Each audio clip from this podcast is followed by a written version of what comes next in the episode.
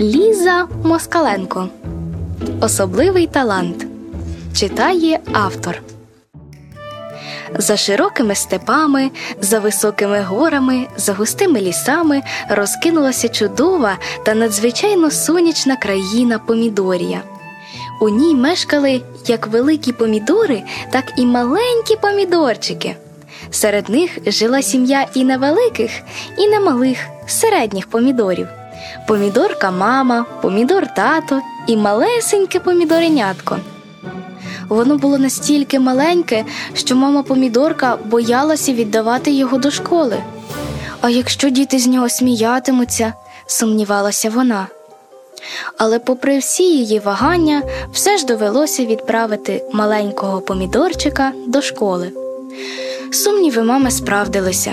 З її сина почали сміятися, тільки не побачивши його. Але що найдивніше, Чері, а так його звали, нітрохи не образився. Навпаки, він прийшов додому дуже щасливий. Незважаючи на те, що всі діти з нього сміялися, він уважно слухав усе, що казала вчителька. Але все ж його бентежили ті насмішки. І тому Чері вирішив пошукати свій талант.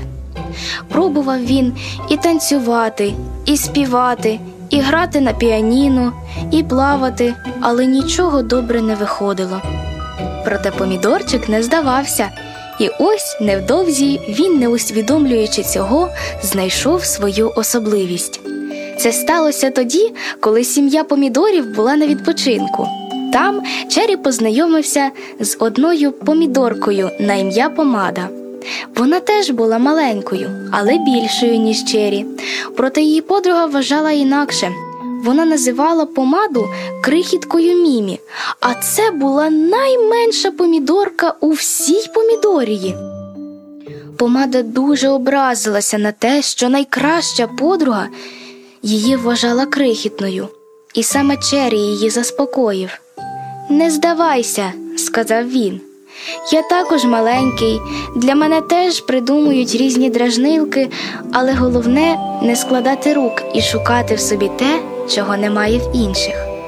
Помідорка трохи заспокоїлася, і вже наступного дня вона подарувала Чері надзвичайно гарного метелика, зробленого з пухнастого та легкого сніжно-блакитного пір'я та кольорового картону.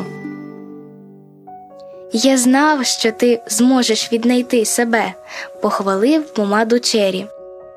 Було ще багато випадків, коли він підбадьорював різного віку помідорів, як дорослих, так і маленьких.